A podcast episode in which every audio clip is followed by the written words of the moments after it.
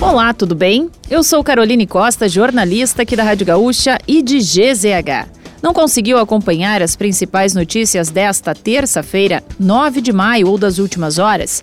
Não se preocupe, pois eu vou trazer aqui para você antes que o dia acabe, que é o nosso resumo diário de notícias do fim de tarde. Oferecimento: resfriar climatizadores, geladeira portátil resfriar, sua companheira em qualquer lugar. Ícone da música brasileira, Rita Lee morreu aos 75 anos na noite de segunda-feira em sua casa em São Paulo. Ela tinha sido diagnosticada com câncer de pulmão em 2021 e estava em tratamento contra a doença desde então. No ano passado, Rita Lee chegou a anunciar que o câncer estava em remissão. O velório da artista será realizado no planetário do Parque Ibirapuera, aberto ao público. A cerimônia terá início nesta quarta-feira, das 10 da manhã às 5 da tarde, conforme informou a família de Rita. A cantora deixa o marido Roberto de Carvalho, três filhos e um legado de mais de 50 anos dedicados à música. Morreu também na manhã desta terça-feira o ex-deputado federal David Miranda. Ele tinha 37 anos, faria aniversário amanhã e estava internado em estado grave em uma UTI desde agosto de 2022. Segundo o marido do ex-parlamentar, ele começou a sentir fortes dores abdominais e passou por infecções sucessivas na região. Além do esposo, David Miranda deixa dois filhos.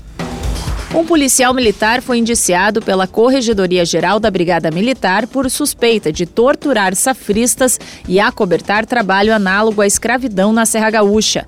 O soldado Márcios Quartieri, de 39 anos, foi identificado como chefe da segurança na pousada de onde 207 safristas da colheita da uva foram resgatados em Bento Gonçalves.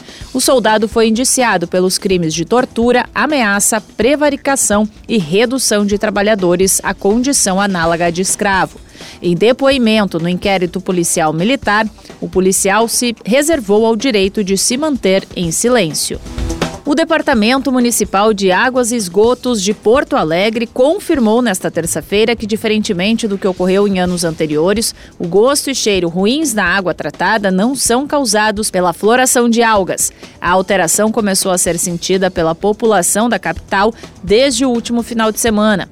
Conforme o DEMAI, a análise preliminar apontou para consequências do período de estiagem. Na segunda-feira, o departamento aumentou a dosagem de dióxido de cloro, que auxilia na atenuação de gosto odor na água. A expectativa é que nos próximos dias a população já sinta uma melhora. O Rio Grande do Sul contabilizou cerca de 227 mil doses contra a gripe aplicadas ao longo do dia D de vacinação realizado no último sábado.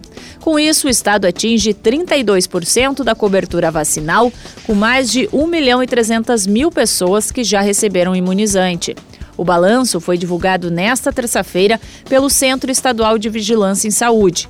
Apesar da mobilização para o dia D, o estado ainda está distante da metade da meta prevista para a campanha de vacinação, que é de 90%. E para fechar o nosso resumo de notícias, antes que o dia acabe, tem a previsão do tempo para amanhã. O tempo segue firme em todo o território gaúcho nesta quarta-feira. Existe a possibilidade de geada nos pontos mais altos da serra durante o amanhecer. O céu deve ficar nublado no litoral e em parte da região metropolitana. No restante do Rio Grande do Sul, o sol aparece entre nuvens. A mínima está prevista para São José dos Ausentes com 1 grau. Já a máxima de 26 vai ser registrada em Vicente Dutra e Novo Tiradentes.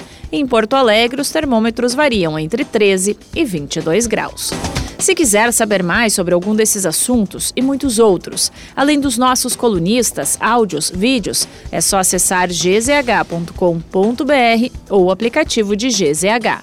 Amanhã a gente volta aqui antes que o dia acabe. Até lá!